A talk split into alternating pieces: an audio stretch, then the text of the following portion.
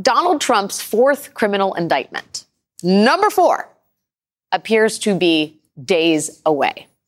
NBC News is now reporting that Fulton County District Attorney Fani Willis is expected to present her case to the grand jury next week. Now, we know that DA Willis has been investigating Trump's efforts to overturn the 2020 election in Georgia. And her investigation appears to have well, quite a bit in common with the federal case being brought by special counsel Jack Smith in Washington, D.C. But the case in Georgia may prove to be different from Jack Smith's case in one very meaningful way. And to understand that, we need to go back to 1979 when the city of Atlanta was experiencing an unprecedented wave of crime. Here was NBC Nightly News in August of that year.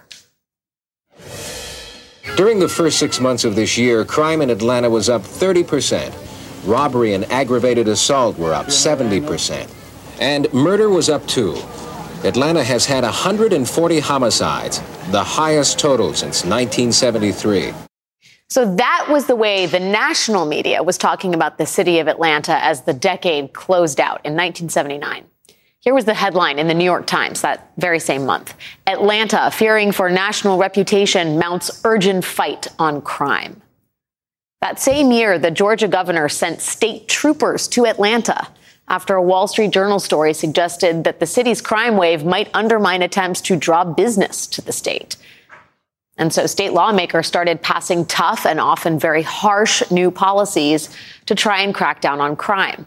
The next year, in 1980, Georgia lawmakers decided that one of the ways they could deal with rising crime was to adopt a new RICO statute. Now, you may have heard the phrase RICO used in conjunction with famous mafia cases. It refers to the Racketeer Influenced and Corrupt Organizations Act, RICO.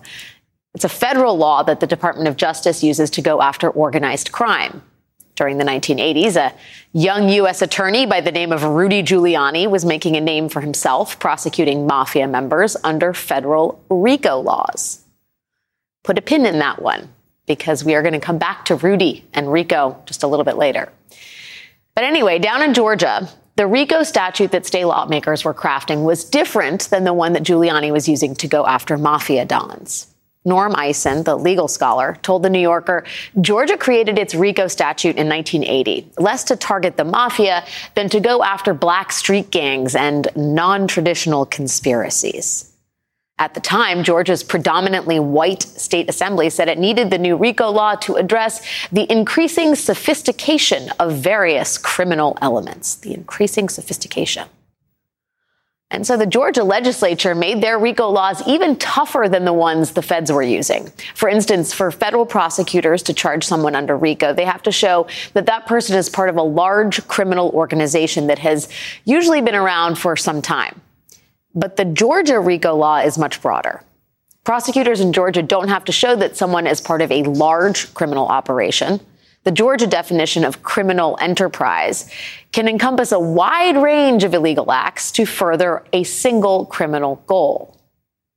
And that Georgia RICO law, the one that was dreamed up by the tough on crime good old boys of the 1980 Georgia legislature, that is the law which DA Fani Willis now has at her disposal to prosecute Donald Trump and his allies to prosecute them in a way that no federal prosecutor can, not even special counsel Jack Smith.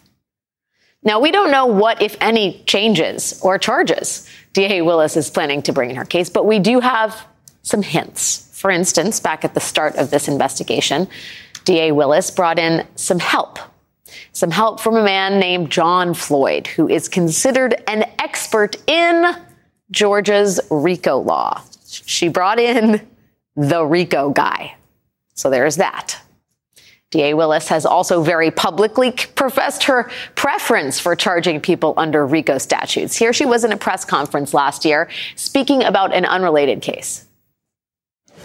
I'm a fan of RICO. I've told people that. And the reason that I am a fan of RICO is I think jurors are very, very intelligent. They want to know the whole story. They want to know what happened. They want to make an accurate decision about someone's life. And so RICO is a tool that allows a prosecutor's office and law enforcement to tell the whole story. I'm a fan of RICO. RICO is a tool that allows a prosecutor's office to and law enforcement to tell the whole story. Okay, now. And it should be noted, over the course of her career, DA Willis has made use of Georgia RICO laws time and time and time again. She used RICO laws to prosecute Atlanta teachers who conspired to rig standardized testing scores in what ended up being the longest criminal trial in Georgia history. She used RICO to prosecute hip hop artist Young Thug and 27 associates for their involvement in murder and armed robbery and drug dealing. She has used Georgia's RICO law in all sorts of ways that you might not normally think of as racketeering. Which begs the question if this Georgia statute is broad enough to charge all of those different people, what is stopping her from using it against a former president and his allies? Joining me now is Michael Moore, former U.S. Attorney for the Middle District of Georgia. Michael, always great to see you. I have many Georgia related legal questions. The, okay. the first of which is I mean, do you think it is a stretch for DA Willis to potentially prosecute the former president on racketeering charges? Well, I'm, I'm glad to be with you, and I'll try to answer your Georgia questions. I, I think it's a unique uh, posture to put the case in.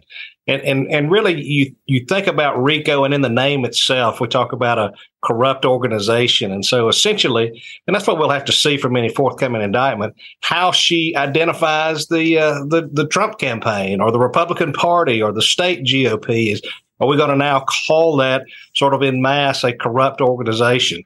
Uh, and so I, that that will be a that'll be a different use uh, uh, of the act itself. Um, the the beauty for her uh, in having the RICO statute available is that she really can talk about all the dirty laundry and not just maybe the former president's pair of socks or something. I mean, she can actually talk about things that other people did and how that ties into this sort of grand scheme uh, through the use of various crimes uh, to, to to violate the RICO statute. So she can talk about that without having to necessarily charge each individual count, and it just lets her talk about. I guess she's she's really almost able to give the jury a whole book as opposed to simply a chapter or a few sentences out of the book. And she can talk about the beginning and the end and the middle and the plot and all the twists and how that plays in in her proof of what we call predicate acts uh, that would be necessary uh, for her to prove under, under the statute. So it's a unique way to do it. Um, it is generally considered a gift. Uh, it's almost like a conspiracy count for a prosecutor. It's something that uh, is a gift as you move forward, and we'll see if she uses it in this case.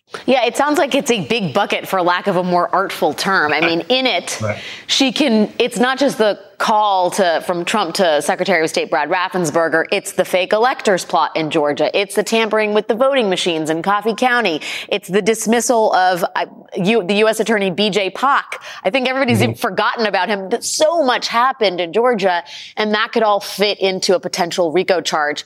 I you just hinted at this in your previous answer, but I would assume the indictment when it comes down is going to be quite illustrative, right? I mean, the, the special purpose grand jury that sort of handed down its recommendation, that was a very short document. I would assume, and I'd love your thoughts on this, that this, this grand jury indictment is going to be some, something a little meatier. Is that accurate? I think it likely will be. I mean, uh, in Georgia, a criminal indictment in a state court, and that's what we're talking about, uh, doesn't have to be a, a, long narrative. It can simply list out the the uh, uh, offenses uh, that the state intends to, to prove. Um, you know, it's but I think in this case, because of the nature of the case, uh, you, will see more of a speaking indictment like we've seen in, in some of the federal cases, and also as she talks about these predicate acts and how they were proved, maybe this conspiracy, which I think we'll see there as well. Um, she's going to want to go into some detail. You, you, might think about the RICO statute like this too. It's it, it's it's a little bit like the twine that pulls and ties the package together.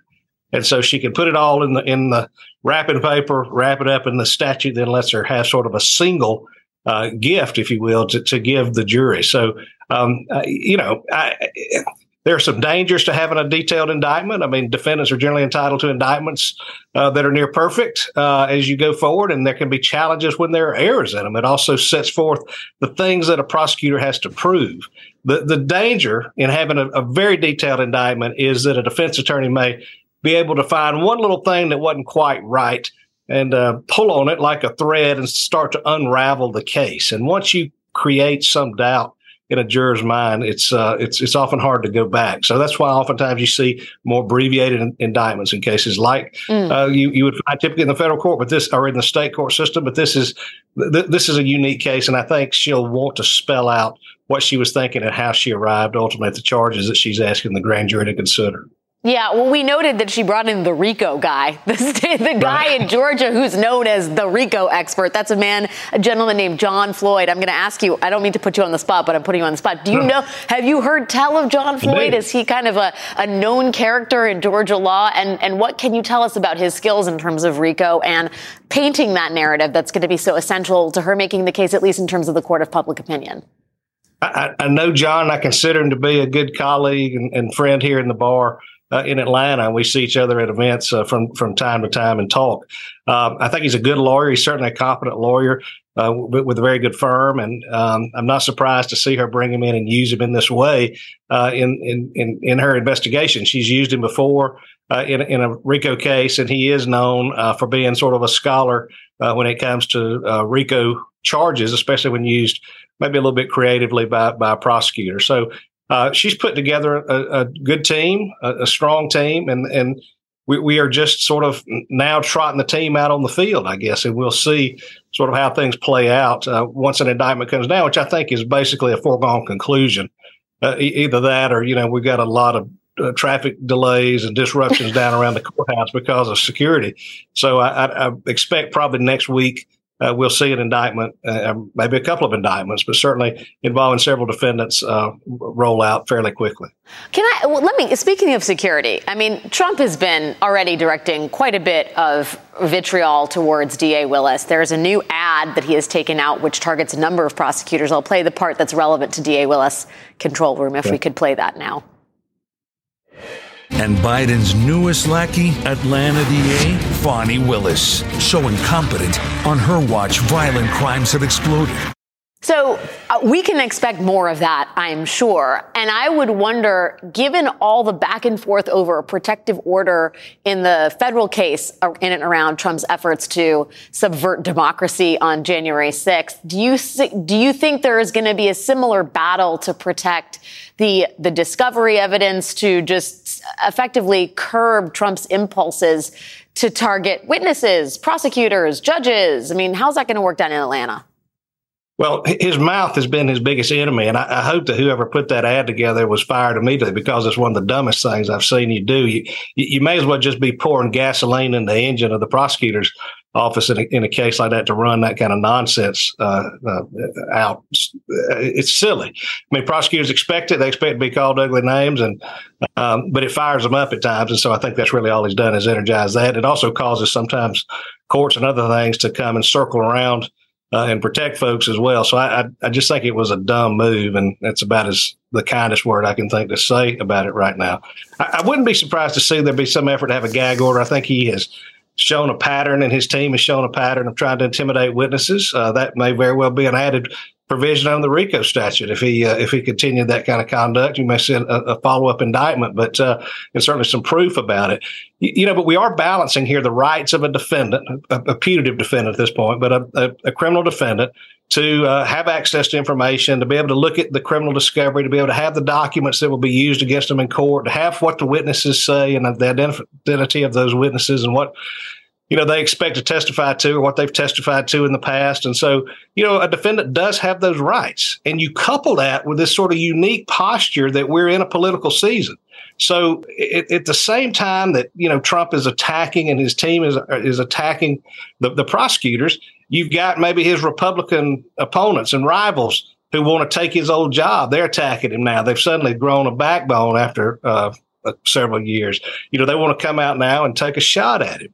Um, you got the former, the current president, who, if Trump is the nominee, is going to be running in a campaign against Trump, and so he's going to have ads out there. So there'll have to be a balancing of Trump's right to campaign, his right to free speech, his right to political speech, his right to uh, respond to attacks and mm-hmm. attack ads that are against him during the political season Uh, but but when you cross over that place where you start doing things that jeopardize the safety of witnesses, uh, that becomes criminal. And I just don't, I don't think the judges down here are going to take kindly to it. Yeah, I think that ad is definitely over the line, and we haven't even gotten an indictment yet.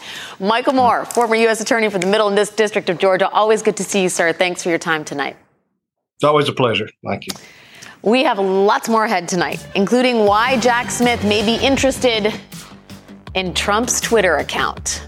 And as prosecutors ask a judge to limit what Trump can say publicly about his legal peril, a heavily armed man in Utah who made threats against prosecutors and political figures, and President Biden is shot and killed by the FBI. We're going to talk about that coming up next. Stay with us.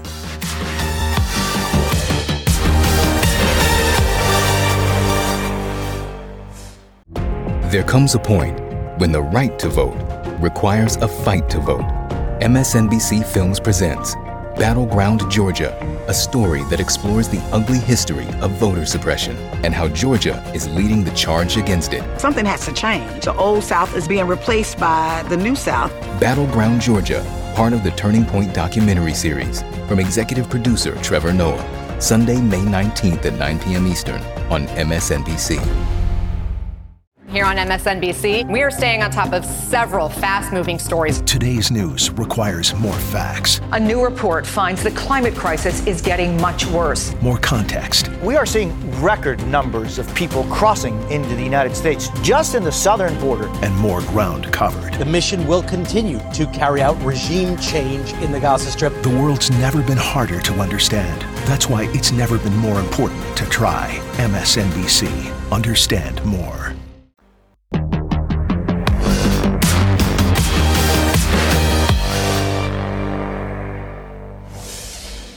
So, President Biden is in Salt Lake City tonight. It's the final stop of a three state tour, and it also happens to be Biden's first trip to Utah since he became president. And early this morning, about 45 miles south of Salt Lake City in Provo, the FBI shot and killed a man who allegedly made numerous violent threats against President Biden and other Democratic politicians and public figures. Now, the FBI was attempting to serve search warrants and an arrest warrant to a suspect identified in charging documents as a man named Craig Robinson, Robertson, who posted these threats to social media. Robertson referenced Biden's visit to Utah today and said he needed to prepare his ghillie suit and sniper rifle.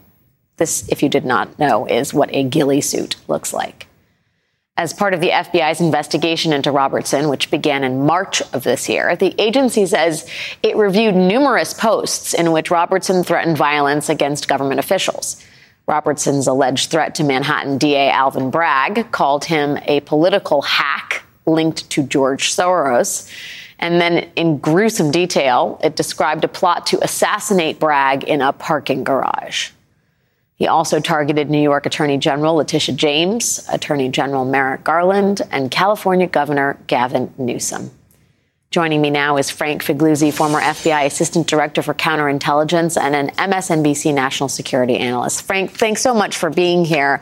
I first just I want to get your thoughts. Let's first talk about the, the Soros, the mention of Soros in here. You hear that a lot in right wing, sort of paranoid conspiracy circles.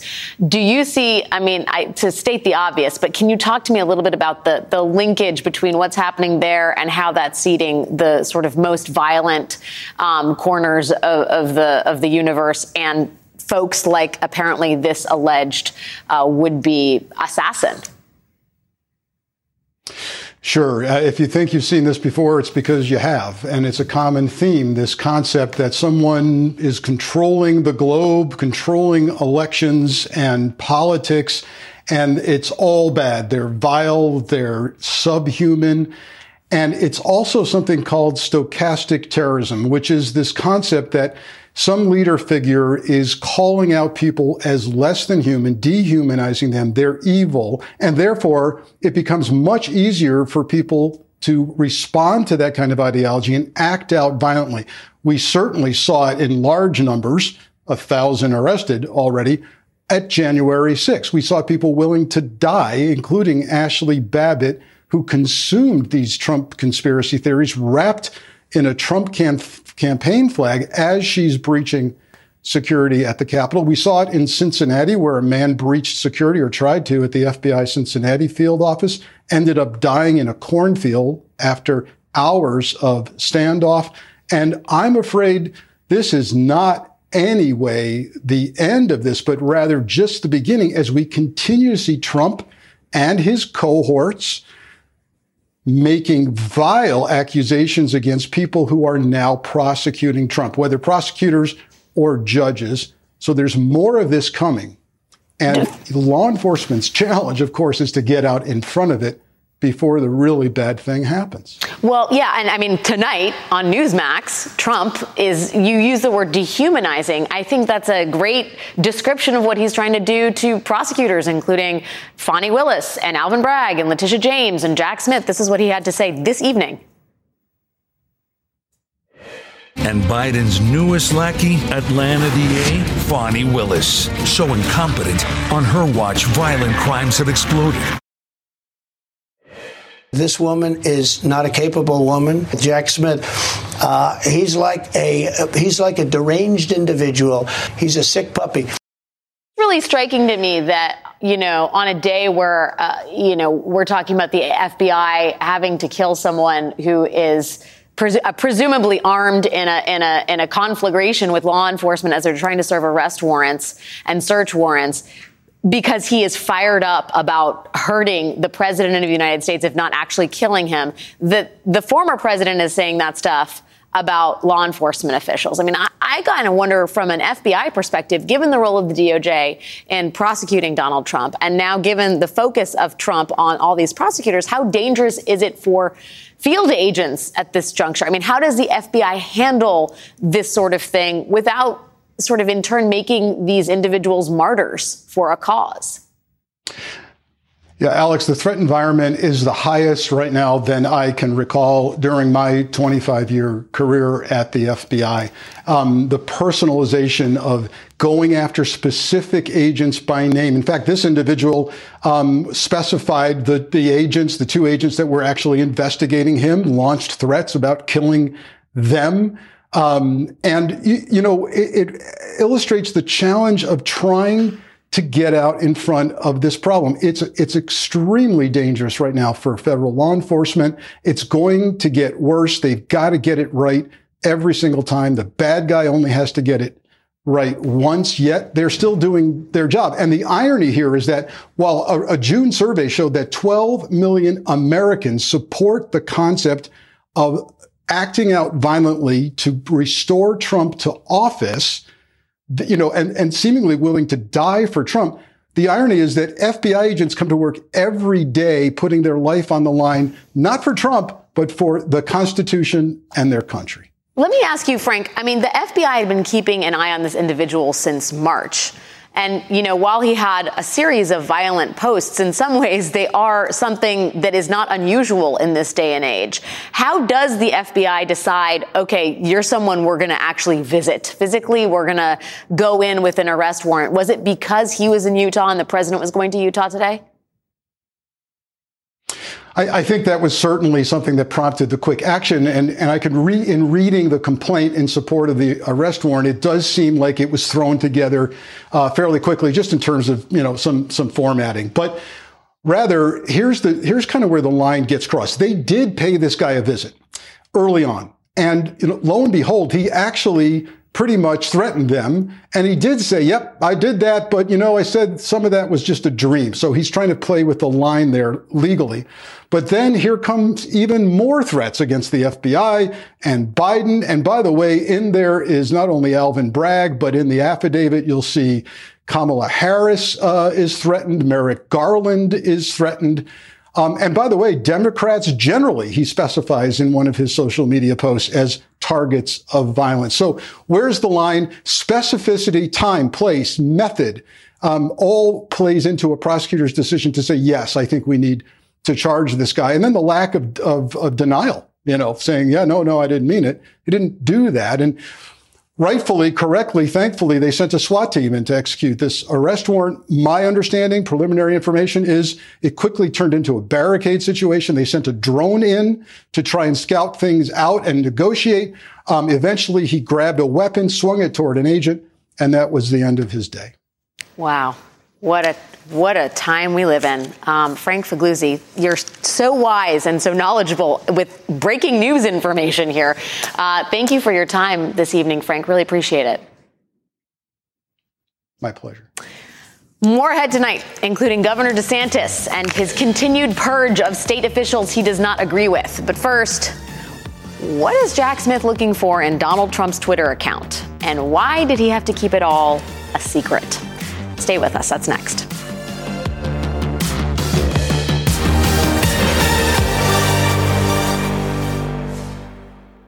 Alpha 1 Niner, commence Wi Fi device checklist. Laptops, on. TVs, streaming. Game console, consoling. Smart thermostat, set for cuddle time.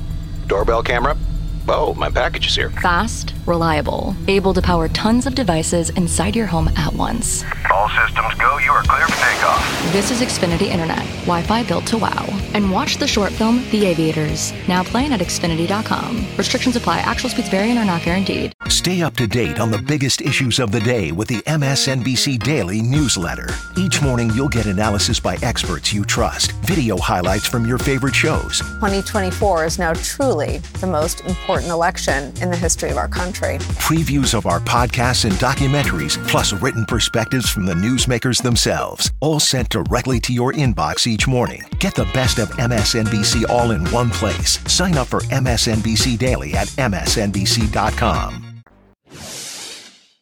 They said, Good news, Mr. President, we're going to give you a smartphone instead of a Blackberry. I thought, all right, this is cool. I've been seeing Malia and Sasha doing all this. Michelle's got three of them. She's texting and all this. So I'm excited.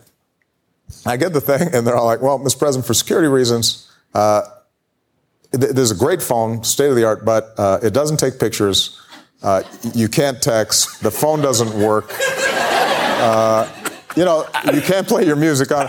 So, so basically, it's it's like, does your three-year-old have one of those play phones? That was former President Obama in his last year as president talking about how, for security reasons, he was not allowed to have a normal smartphone. He had to basically have a toddler phone with no Spotify or anything cool. Now, when Donald Trump took office, one of the norms he smashed, one of them, was that he was not going to defer to the security protocols that were reserved for presidents. Trump would not give up his iPhone because he liked tweeting too much. And now it looks like Trump's refusal to give up Twitter for the sake of national security, well, it looks like that decision may be coming back to haunt him. Today, we learned that earlier this year, special counsel Jack Smith's office executed a search warrant that forced Twitter to turn over everything they had from Trump's account at real Donald Trump. The question now is what kind of evidence could Mr. Smith get from a search warrant like that, and how might he use it? Joining me now is Christy Greenberg, former deputy chief of the Southern District of New York's Criminal Division. Christy, thank you so much for being here with me. I know you have a theory about what the special counsel is looking for here. What is it?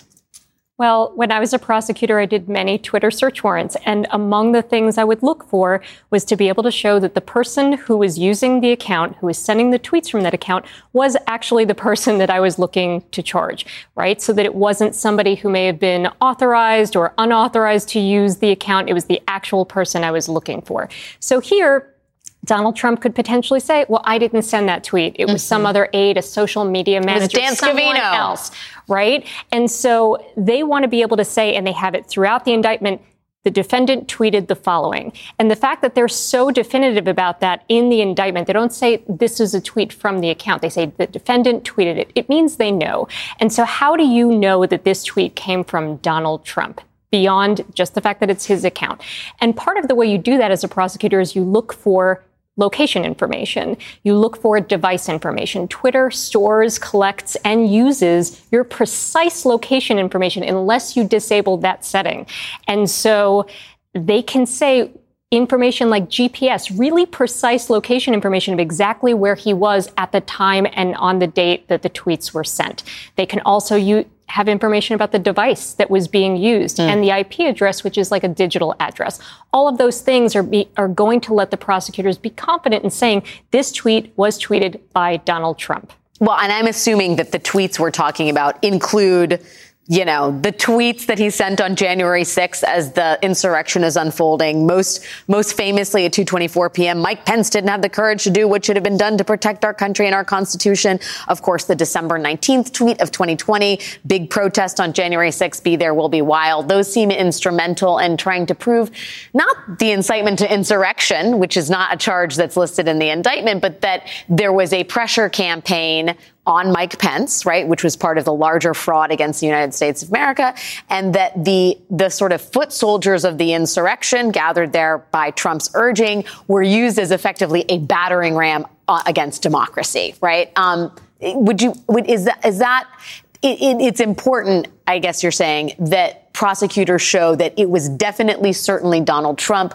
who was behind that messaging. 100%. And it's interesting that tweet that you mentioned about Mike Pence not having the courage to reject or delay the count, that came after, uh, that tweet came after his advisors tell him there has been a riot at the Capitol. The Capitol has been breached. And he sends it anyway. So that goes towards intent. What is his intent? To delay that certification of the count. And so, and that's the key to this objective of this conspiracy. So that tweet is critical to proving his intent. You said that you've served lots of tri- Twitter search warrants. Something, an, a newfangled uh, investigative device that I was not aware of. Um, there was a there was a back and forth between Twitter and the federal government in terms of executing the search warrant. And that was during the period that Elon Musk was in charge of the company. Elon Musk is sort of famously sympathetic to uh, Donald Trump and some of his allies. How unusual is it that there was that sort of resistance on the part of this private company to uh, an order from the court? Incredibly unusual. I mean, criminal defendants, it, it, when you are investigating them, you don't want to have disclosure of the search warrant to a criminal defendant under investigation. They can destroy evidence. They could flee prosecution. They could let other potential co-conspirators know. Any number of reasons why you want to keep that search warrant quiet. And what was interesting about Twitter's response is they said, okay, we actually agree that this is a valid search warrant and you're entitled to the information that is that is sought to be obtained in the search warrant. We just want to tell Donald Trump about it. And so we're not going to give you the information that we acknowledge you're entitled to under the warrant because we want to fight about whether or not we get to tell him, which is completely absurd. They're two very different things. They could have turned over the information and let the investigation continue and then litigated that non-disclosure issue, which was based on a First Amendment claim that was completely bogus. I, I mean, well, one would, I mean, I think underneath that is probably a political concern given the fact that Elon Musk has made a sort of name for himself in recent months in terms of protecting and defending the right wing and zealots like Donald Trump the reason that this had to be kept secret is because prosecutors were worried that Donald Trump would destroy evidence. That was the incredible part about this that the government was concerned he would destroy evidence and let others know, uh, others connected to this know about it, and that the district court accepted yes, that. They were and like, then you're right. ruled, yes, you cannot disclose this to the former president of the United States. It's, it's quite an incredible opinion. Baked in the cake is, is tampering with evidence. Unbelievable. Kristy Greenberg, thank you so much for your time and brilliant theories this evening. Still to come this evening, what do you do when you are trailing Donald Trump by double digits? You take a page from his playbook. Governor Ron DeSantis is trying his hand at you're fired, but it is not going exactly as planned.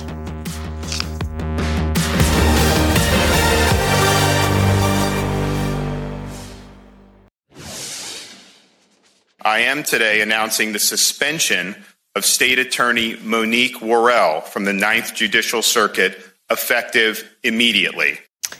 Florida Governor Ron DeSantis took some time off the campaign trail today, where he is polling at about 16%, to suspend another democratically elected state attorney, Monique Worrell. Now, last year, it was Tampa area state attorney Andrew Warren who was on the chopping block.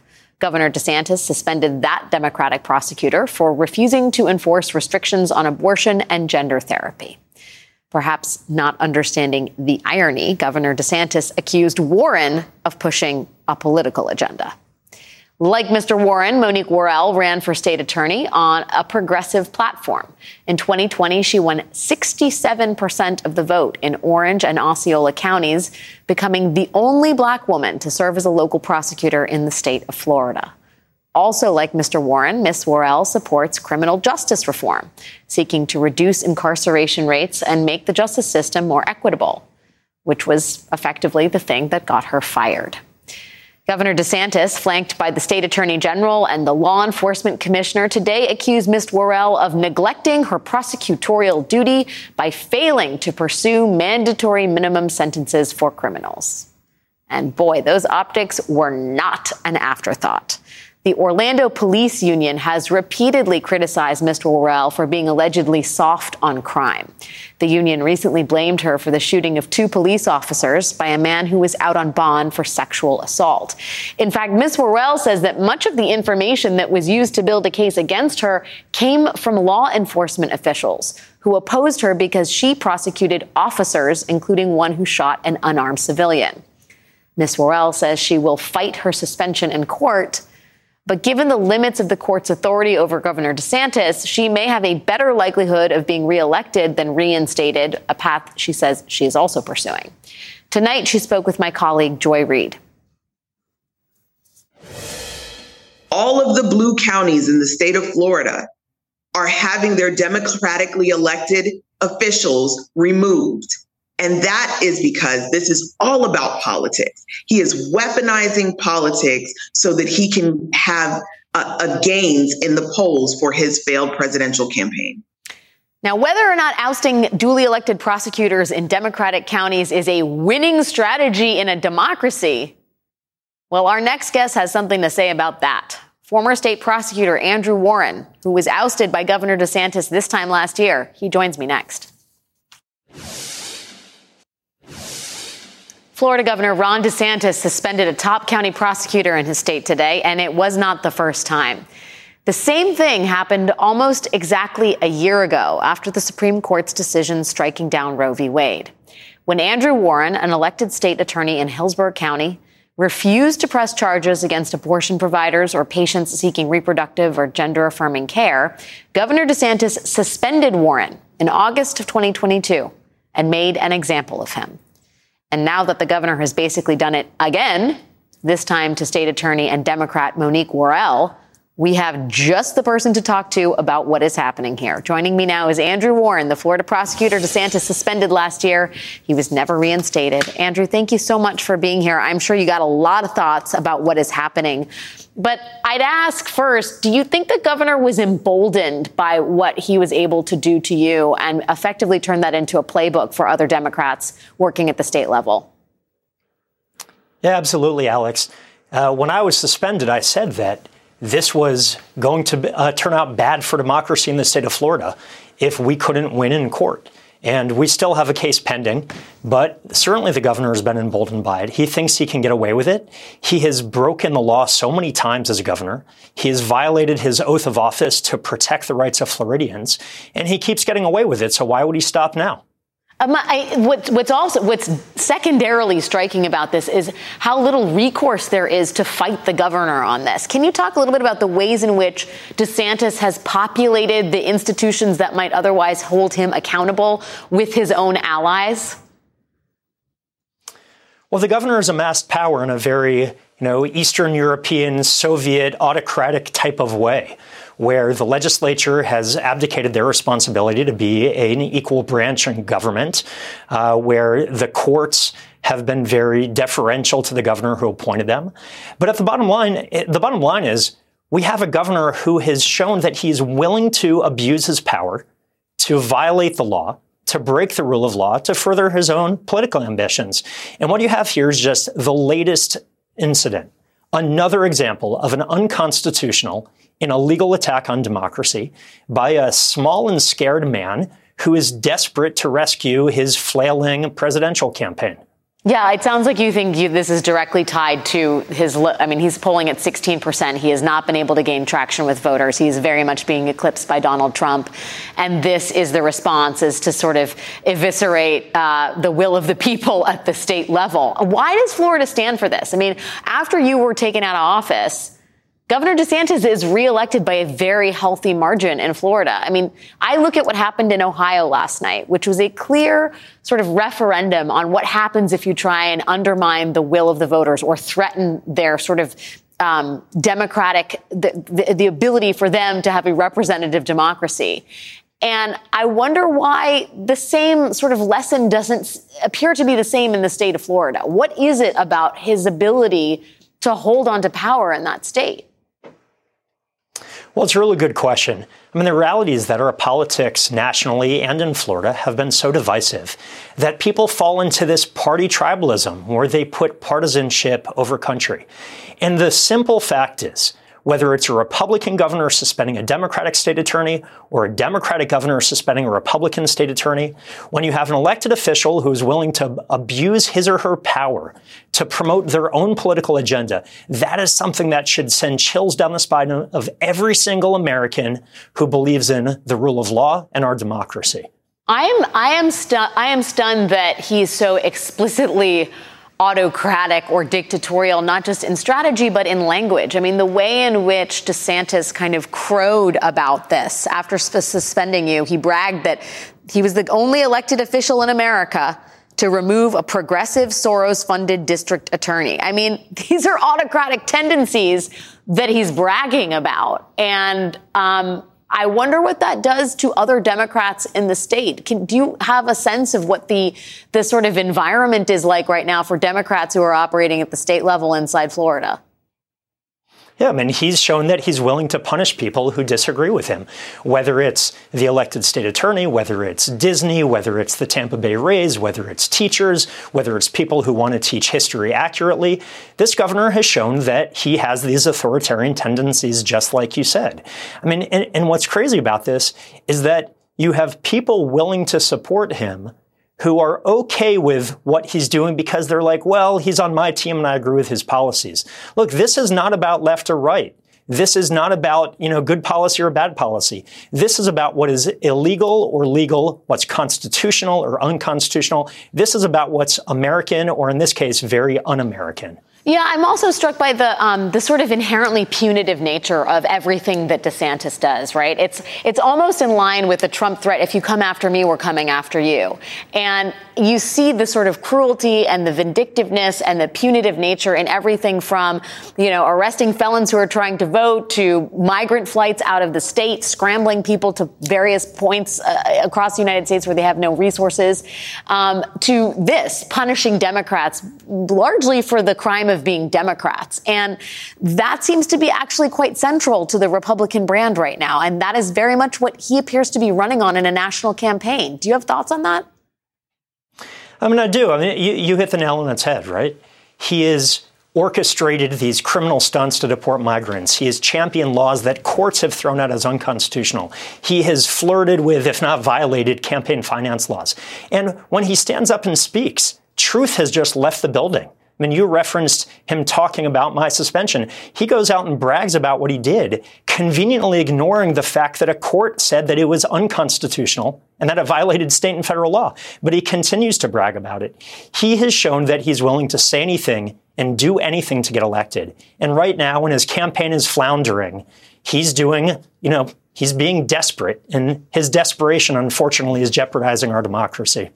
Andrew Warren, thank you so much for your time and thoughts. Appreciate it. Thank you. That is our show for tonight.